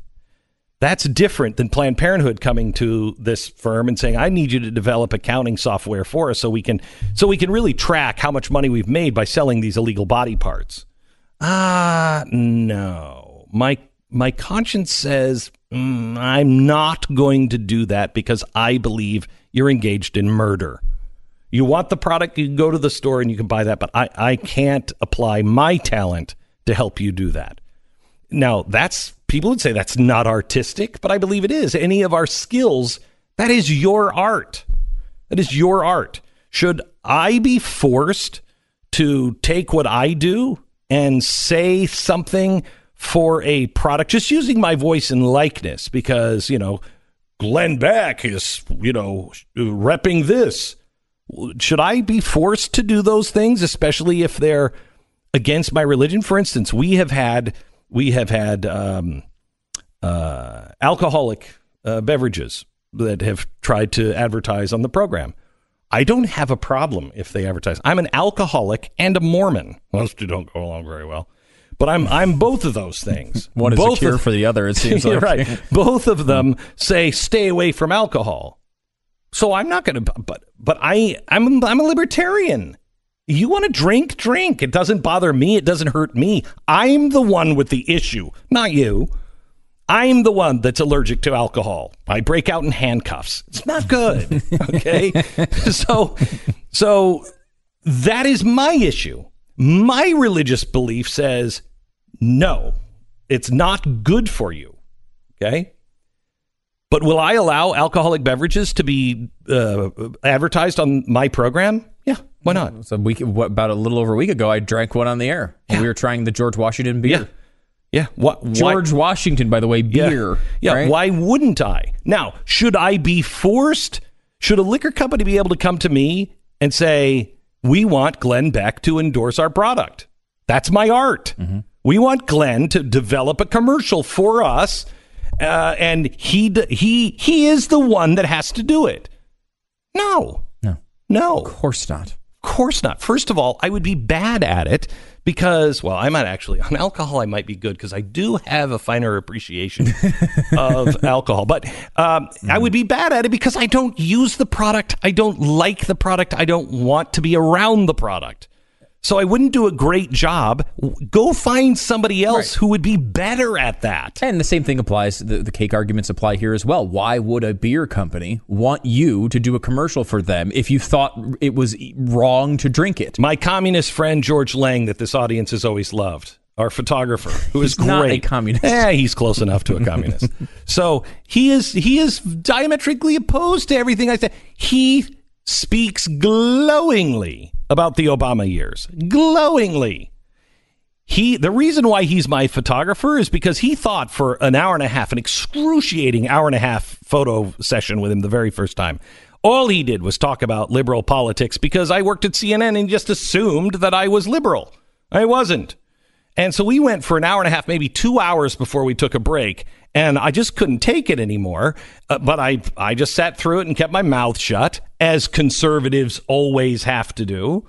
And finally, during the lunch break, uh, he told me a story about how he was asked to shoot uh, with a camera George Bush and he how he just couldn't do it because he hates him so much and he just he just his policies are just so horrible and he's just he just doesn't like children and he wants to kill everybody you know whatever Right, right, right. okay really didn't like him so called the white house back and said look uh, this is my art and I, I won't see the president the way he should be seen because my eye will only see a man I don't like. And so I'm not going to take flattering pictures. So I, I'm going to turn this down. You should find another photographer. Think about that as a photographer turning down the opportunity to take pictures of the president of the United States. Especially big deal. when you have the ability in art to make him look like a fiend. Right, uh, which has happened to you. Uh, yeah. And John McCain with the same Yep. photographer. Yep. Uh, who took photos and then intentionally made them look Correct. bad because they didn't like you. Correct. So should George have been forced to take a picture? No. And the White House shouldn't have wanted him. It was after he told me that story, sitting there in that very uncomfortable, outnumbered room, where I finally said to him, George, I have to tell you something. I'm a conservative. I like George Bush. Not everything that he's done, but I like him. Almost everything that you've said, I disagree with for the last hour and a half. And he just went white. and I said, But may I shake your hand and tell you how much I admire you because of that last story? You had the integrity to say, I cannot apply my art because I see you differently. That is admirable.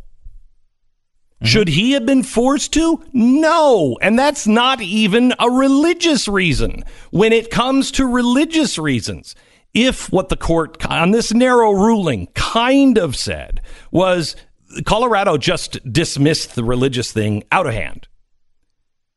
Do I want a do I want uh, a ruling Uh, uh, uh, I believe everybody should have this right. Everyone should have this right. We have to get over this idea that nobody can be discriminated against. You can discriminate if you want, it's just not going to be very popular.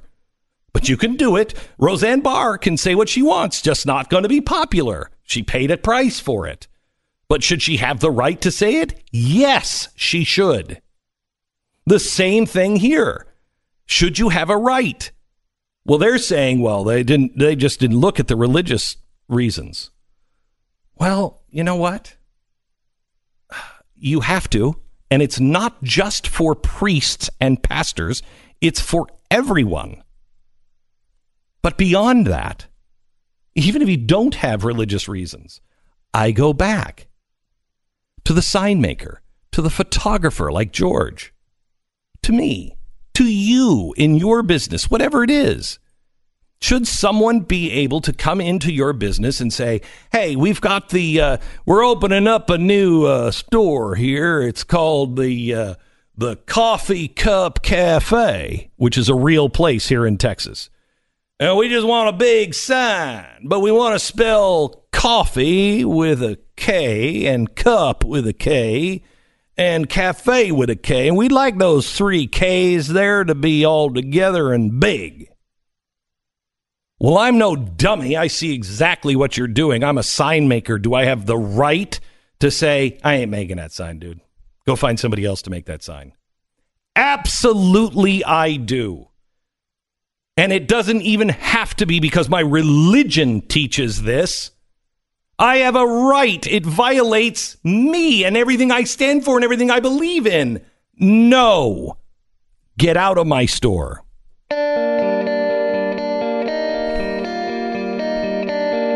See, the problem is we all want exceptions based on our feelings. Yeah, but this one makes me feel the rights that we have to defend, the only ones that need defense are the ones that all that make us all feel like crap. Those are the only ones that count. All right, Liberty Safe. I want to tell you about Liberty Safe. Uh, make the best safes uh, around. They're just really rock solid. We have we have some amazing, amazing artifacts uh, that are coming into town uh, and uh, and are are currently being stored in Liberty safes.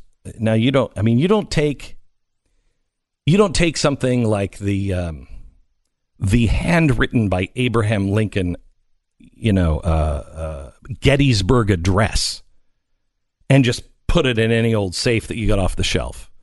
You need something that you know nothing is going to happen. It's a Liberty safe. We take the articles that we have for our museum and we secure them the best way we can, and that is with a Liberty safe. Now, your documents, my documents at home, my guns, your guns, where are you going to put them? Put them in the same state, in the same safe where we have the writings of Jefferson and Lincoln and Washington. A Liberty safe. And now you can have it installed in your home with 12 months interest free payments for as low as $20 a month on approved credit. You can act now and protect what you value most at libertysafe.com, the best built safes on the planet. libertysafe.com. Looking for a great Father's Day present? Then bring the whole family to the Rights and Responsibilities exhibition presented by the Mercury Museum. Take a glimpse of what the world was like before men had rights and tyrants ruled. Join us Father's Day weekend, June 15th through the 17th here at Mercury Studios in Dallas. Get your tickets at mercury1.org slash museum 2018. Glenn Beck. Supreme Court ruled today, and uh, it was a very narrow decision, wide margin, but very narrow on on how they decided this. So it's going to end up back in the Supreme Court at some point, I and, think. And it's relatively good for the people at Masterpiece Cake Shop. So that's number one, right? It was their. We're looking at it as a broader, like you know, Yes. societal thing, um, but it's good for them. Um, because they they get to go back. They might have to do this all over again, though, which is Yeah, going to know. be a big problem. Um, but there's two things that we've talked about that are interesting here, and they are in this one paragraph. One, what is the worst case scenario we've talked about? If these things get out of control, maybe a priest or a pastor would have to perform a gay wedding, Mm-hmm, right? That's like the, the worst. We've always talked about that. Like it could- it could go to it could within the walls of the church. Um, so that one in they have a pretty bright line around that here, which says when it comes to weddings, it can be assured that a member of the clergy who appears uh, who objects to gay marriage on moral and religious grounds could not be compelled to perform the ceremony without denial of his or her right to free exercise of religion. Uh, this refusal will be well understood in our constitutional order as an exercise of religion, an exercise that gay persons could recognize and accept without serious diminishment to their own dignity and worth. Now, so that's the the the you know kind of that real invasion, but the rest of this I think embraces a very left wing version of your right to worship as opposed to your right to express your religion. Does the does does religion exist only inside the church walls? Right. We obviously would argue no, you can live that every day of your life. And people like Debbie Wasserman Schultz will say, well, of course, when you're at church, you can talk about whatever you want. No, that's the pro- that's the problem with churches right now is Right. they exist in their walls and not outside of their walls. So what they say in the ruling is, yeah, you know what? A priest or a pastor shouldn't have to do a gay wedding. Of course not. That's crazy. Then they go on. Yet, if that exception were not confined, then a long list of persons who provide goods and services for marriages and weddings might refuse to do so for gay persons, thus resulting in a community wide stigma con- inconsistent with the history and dynamics of civil rights laws that ensure equal access to goods, services, and public accommodations. Hmm. My, my reading of that is that it seems like they would rule against the baker in a certain circumstance. It's, it's not exactly clear if they would with this, but they're leaving that open for sure. All right. We'll have more on the uh, Supreme Court ruling on the uh, same sex couple wedding cake uh, controversy coming up in a little while, and a lot on it tonight. Full analysis on that tonight. But Plus, a lot more important things uh, like the uh, Taco Bell naked chicken chalupa, both wild and mild. now, I was promised that these would had been hand pounded by some An Italian, Italian grandmother. grandmother. Yes, Taco Bell hired tens of thousands of Italian grandmothers. Pat uh, Pat Gray, who joins us, um, to pound these individual patties uh, and make them authentic. Do you have a problem? Nice. With that? Like I don't have a problem with the McRib. I just don't want to be reminded that it was poured into a mold. right? Yes. Yeah. Because it shows yes. the like bumps Shows where the, the- bone would be, but there they're is made no of meat. there. And, Right. but because I'll tell you, the result is delicious. And I don't, I don't want to know how you get there. Right. Just You give me get there. delicious. Okay, so here's the problem. I don't like things that I don't like meat that has been poured into I- anything. You me don't neither. pour meat. I, I don't want to know about it okay, anyway. now you said now Stu, Mm-hmm. how did the Italian grandmothers pound these 2 Mm-hmm. in exactly the same shape and exactly the same size? talented grandmothers. Expertise, I Yeah, would they say. are The talented. word for that. uh, Sounds yes. to me like your chicken comes in gloop gloop gloop. Yeah, well, hey, look. I mean, it's a fast food restaurant. Uh, as as Okay. Pat and I have noted many times in our very frequent visits to Taco Bell over the years, uh, it's p- the best. I think It is. Uh, It's delicious. fast sounds. food You know what franchise. this is? We don't want to know what it is. Just feed it to us. You know what this is? This is this is America making the Atkins diet better. Yeah. No, it's not. It's That's what it is. breaded chicken. Uh, no, I mean, remember when we used to, you know, eat, you know, we'd, we'd go to McDonald's and you just take the burgers and you just, right, the low carb way of eating. yeah, yes. you'd, you'd use the burger as a bun or you'd use the Yeah. the the the um, lettuce as a bun. This is just using. That's the what they've meat. done. This Yes. is just using the meat so as a bun. it is a actual chicken. The shell of a taco is made of chicken. Glenn is biting into the first one here, uh, and Pat is as well. Uh, this is a it's a it's a chicken sandwich without the meat. No, with I mean, the without meat. the bun. Without the bun. mm-hmm. It's good. it's Yeah, good. it is good. I don't feel wild. Well, maybe you're eating the mild one. That could be the problem. Are you tasting I any know, wild was- sauce? I don't know what wild tastes like. You're about to find out. Well, wild at One of Taco them was Bell really was that was really is- spicy. isn't all that wild, frankly.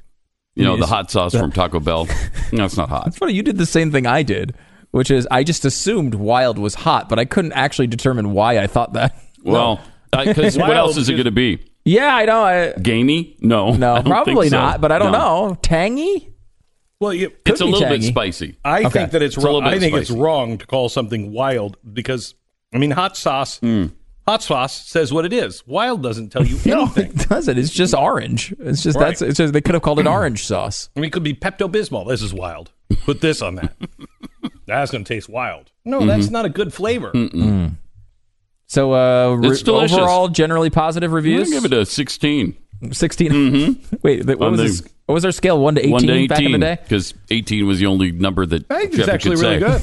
Yeah, really. Yeah. It's good. On a one to eighteen scale, what would you say? One to 18 Mm-hmm. scale. I'd call it delicious, in fact.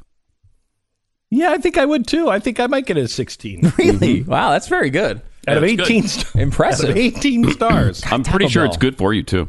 This is we were Bet talking. there's like eight calories in this. Oh yeah, there's nothing. Well, it's a li- I did see the number. It's a little higher. Uh, you Where are the saw the calories number? coming from? The bread? it's fried chicken. What do you mean? Where are the? This is your problem. This is why we all get fat. We're like, where are the calories coming from? Oh, all they did was dip this in st- hot oil for a couple minutes. Well, that's the breading that holds all that. The chicken No, it's should not. not, What do you? How do you think it cooks? The chicken should not be holding the oil inside. How do you think fried chicken cooks? It goes in raw, Right. Not necessarily at Taco Bell, but I mean, Right. in normal places, it go it would go in raw and come out cooked. not, no, not necessarily. I don't know. Why? What are you implying? I'm I'm guessing maybe these the- come. they put them in the toaster. I'm guessing perhaps these. Again, this is going to abandon my Italian grandmother philosophy, but I think potentially they might come frozen, already made that way uh, at Taco Bell, and then they throw them in the fryer. I won't hear But this heresy. It's surprisingly good. it is. The more I eat it, the more I want it. Again, it. none of these arguments make any difference because they're you like them and they're it's really good. It's an addictive. You know what the wild sauce is? Crack. crack. they actually put crack in it. something in there that just makes you Mm-hmm. want to continue to eat it. It's really good. Now, Pat, you were not here for the beginning of this uh, when we discussed how we got here. Was instead of bringing a McDonald's to North Korea to to make peace, if we Yeah. brought a Taco Bell, there would be denuclearization immediately. Yes, I, I think you're right. That that would uh, that would definitely warm up relations between us and, and North Korea. Also, if we would bring five guys, it'd be better. Just because, I mean, we'd have a great burger place, but we'd also have five guys there. The more stores they open up, you know, the 2nd one, we have 10 guys. All of a sudden, we are everywhere. And then we can vote Kim Jong Un out of office. Correct. I love the fact that we're paying for his hotel room too. Well, yeah, I, what, I like six that. grand a night? Yeah. Apparently, we didn't go to Priceline or Trivago for that. I, I think there's maybe a little bit cheaper why, option. we, why are we paying for the it? Super 8? Do you have Super 8 in North Korea? Because they're insisting on that. They they're insisting that we pay. Uh, I guess they can't afford it, but you know Well, that's they can never afford a stopped- nuclear program, but they can't afford a hotel.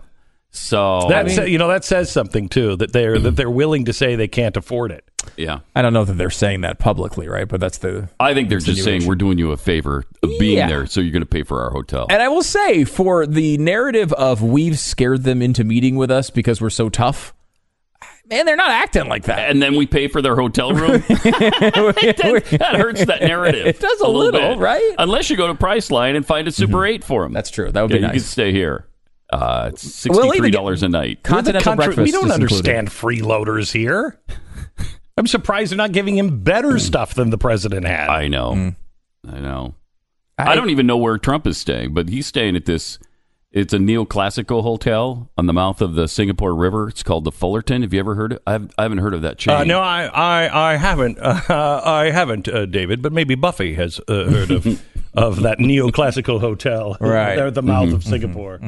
Right? Because you're not, you're unfamiliar. Thank you. You're unfamiliar you. with really swanky hotels. Thank you for Am doing right? it. I Totally I was, unfamiliar. I He's- was trying to hold back so hard. I what? How dare you have no concept? I've only Who is- stayed Who has? at a red Who do roof you know? inn. Hang on. Who do Only you know? La Quinta for me. I don't stay in them, foreign places. Uh, you tell me, how Mm-hmm. many people do you know? And you know that I couldn't answer that question. How many people could you pose the question to? Uh, do you know of the neoclassical hotel that is right there at the uh, mouth of the what river? Singapore River. Singapore River. I don't know anybody that could answer that. I know approximately one person, and I happen to be sitting in the room Right. with him right now. Yes, which Uh, is why which I is- asked the question because he's the one person that might actually. Yeah, I've stayed at lots of Fullertons, a lot of them, all, almost all of them. I'm a platinum member. Uh, Yeah. If I if I, I had a only stay at jawbone right now neoclassical of an ass, I'd kill you both. Thanks a lot, Pat. Appreciate it. Not so much, but you gave us an excuse to eat. Thank you. And thank you to the fine people of Taco Bell, I love them. who I believe could bring, bring peace in our times. All right, let me tell you about our uh, sponsor this half hour. Who is it, Sarah? Is it Lifelock? Let me tell you, Lifelock just um, um, just saw an FBI report that uh, cited that internet crime with losses over 1.4 billion dollars is now what we're looking at. From 300,000 complaints received by the Internet Crime Complaint Center in 2017, two top crimes reported as non-payment, non-delivery, and personal data breaches. So, in other words, uh, I'm a I, I'm a very rich uh, prince, but you you need to send me some money, and I'm gonna send something back, or I'm gonna buy something, and then they never send it to me, or personal data breaches. Almost 2,000 complaints were identified as ransomware, which the FBI is now saying is really bad and getting worse because it targets both human and technical weaknesses. So there are so many threats that are starting to compound now. You don't have time or the capacity to be able to um, uh, watch over all of this stuff. That's why LifeLock has now uh, entered not just the identity theft protection business, but also securing your software, cons- cons- uh, securing your um, your phone and your computer, everything in your life. Norton Security now has been added for protection. LifeLock uses proprietary technology to help protect you against identity theft, like you know your information on sale in the dark web. And Norton will help against the online threats, like ransomware, so nobody gets into your stuff. If you have a problem, they have the agents that'll work to fix it. It's Lifelock. I want you to go there now, 1 800 Lifelock, 1 800 Lifelock, or go to lifelock.com and use the promo code Beck. You get an extra 10% off this, uh, this service now with Norton and Lifelock, relentlessly protecting you night and day. 1 800 Lifelock or lifelock.com, promo code Beck. Let's go through some. Uh, let's go through some audio here in the last few minutes of the uh, broadcast. Uh, apparently, uh, Bill Clinton is no longer getting completely safe interviews from the media anymore. Yeah, it's unfortunate for him. He was on the uh, NBC Today show with uh, Craig Melvin. He's an NBC reporter, and uh, he was asked about uh, some things in his past. Here he is. Here, here he is. He was quiet at first. Bill Clinton on Me Too movement and Monica. Here we go. Here he is. One of the things that this this Me Too era has done, it's forced a, a lot of women uh, to speak out. One of those women, Monica Lewinsky, she wrote in an op-ed that the Me Too movement changed her view of sexual harassment. "Quote: He was my boss. He was the most powerful man on the planet. He was 27 years my senior, with enough life experience to know better. He was at the time at the pinnacle of his career, while I was in my first job." Uh, out of college. Looking back on what happened then, through the lens of Me Too now, do you do you think differently, or feel more responsibility? No, I felt terrible then, and I came to grips with it. Did you ever apologize to and no, yes, and nobody believes that I got out of that for free. No, yes. I left the White House sixteen million dollars in debt. Oh, But you typically have ignored gaping facts in describing this, and I bet you don't even know them. This was litigated 20 years ago. Two thirds of the American people sided with me. They were not insensitive to that. I had a sexual harassment policy when I was governor in the 80s. Wow. Okay. I had two women chiefs of staff when I was governor. Women were overrepresented in the attorney general's office in the 70s we know you liked women. for their percentage in the bar. I've had nothing but women leaders in my office since I left. You are giving one side and omitting facts. Mr. President, I, I'm not. I'm not trying to present a side. I'm no, not, no. I'm, you asked me if I agreed. The answer is no, I don't. And I, well, I asked if you'd ever apologized, and you said you had. I have. You've apologized to her. I apologize to everybody in the world. ah, I made a blanket apology for Yeah. all things to all people. Uh, by the way, uh, notice, listen how old he's starting to sound. Yeah, he really does. It's interesting too because I mean, Hillary sounds relatively the same as she did from back in the day, which was awful the whole Yeah, time. the whole time. Uh, but she didn't. She doesn't seem to have Yeah. that same process. No, he's he's really starting to age. It's it's also it's interesting how as soon as you're not able to help, you're done. done. You're done. Your life lost. Get out. yep. Now all of a sudden they're they're really questioning him. It's, Yep. it's interesting.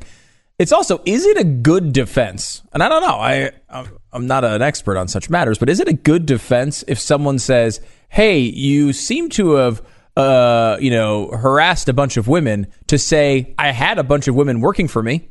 Is that a good defense? No, Like I think that's actually Uh, like you're implicating yourself. Harvey Weinstein also has Yeah. that. Yeah, like- and a lot of people, a lot of women working for him. Yeah, lots of lots of models I put in movies. What do you mean I'm mean to models? Lots of models I put in movies all the time. I've invited them to my rooms all the time. That's not a good. Yeah, that's that's not a good example. And it's essentially his defense is the Mitt Romney binders full of women defense. Now Mitt was supposed to. It was only saying it not because of abuse accusations, but because they were saying he did. He was, I don't know, anti-woman in some policy sense. So he said, "I well, I had binders full of women. We went through them all the time. I hired them all to high-level positions." They're like, "How dare you had a b- binders full of women? You misogynist!" Well, that's not misogyny in that case. Here, he's saying, "Well, yeah, I hired a bunch of women, and also." You're accusing me of abusing a bunch of women. I didn't abuse the ugly ones that I had hired. right, I know. um, uh, he also had some opinions on uh, whether what would be happening right now if Trump was a Democrat. I think they have tried, by and large, to cover this investigation based on the facts. I think if the roles were reversed, now this is me just talking about it based on my experience. If there were a Democratic president and these facts were present, most people I know in Washington believe impeachment hearings would have begun already. If, And- if there were a Democrat in power Yes. right now. And most people I know believe that the press would have been that hard or harder. Okay, I do believe that the Republicans probably would have gone for impeachment. Uh, maybe not against, maybe not against uh, Barack Obama, but a a less uh, forceful or popular uh, president. This this president is beginning to galvanize the the right. Uh, he has a higher approval rating than anyone in Republican history since World War II, with an exception of George Bush right after 9 11. George W. Bush, yeah. I mean, that's what? Wow. That says two things. Uh, one, we are becoming more polarized, partisan, right? Like Mhm. we're more on our teams than we've Mhm. ever been. Mhm. Um, but also, I mean, you know, he's pleased the party, right? He's ple- generally speaking, has pleased the party. I mean, with the exception of uh, the tariff stuff, which has a pretty wide opposition within the party. There's not much he's done outside of the personal stuff that that, that have people have spoken up against. And what is the difference between the scandal that we were told to leave it alone, leave alone, can't talk about it, of, of him spending 20 years with Jeremiah Wright and, and all of these radical Marxists, all the way up until he ran for senator? Why is that off limits? Why was that off limits? And you said don't pay attention to that. Glenn and this in his personal life is. Mercury.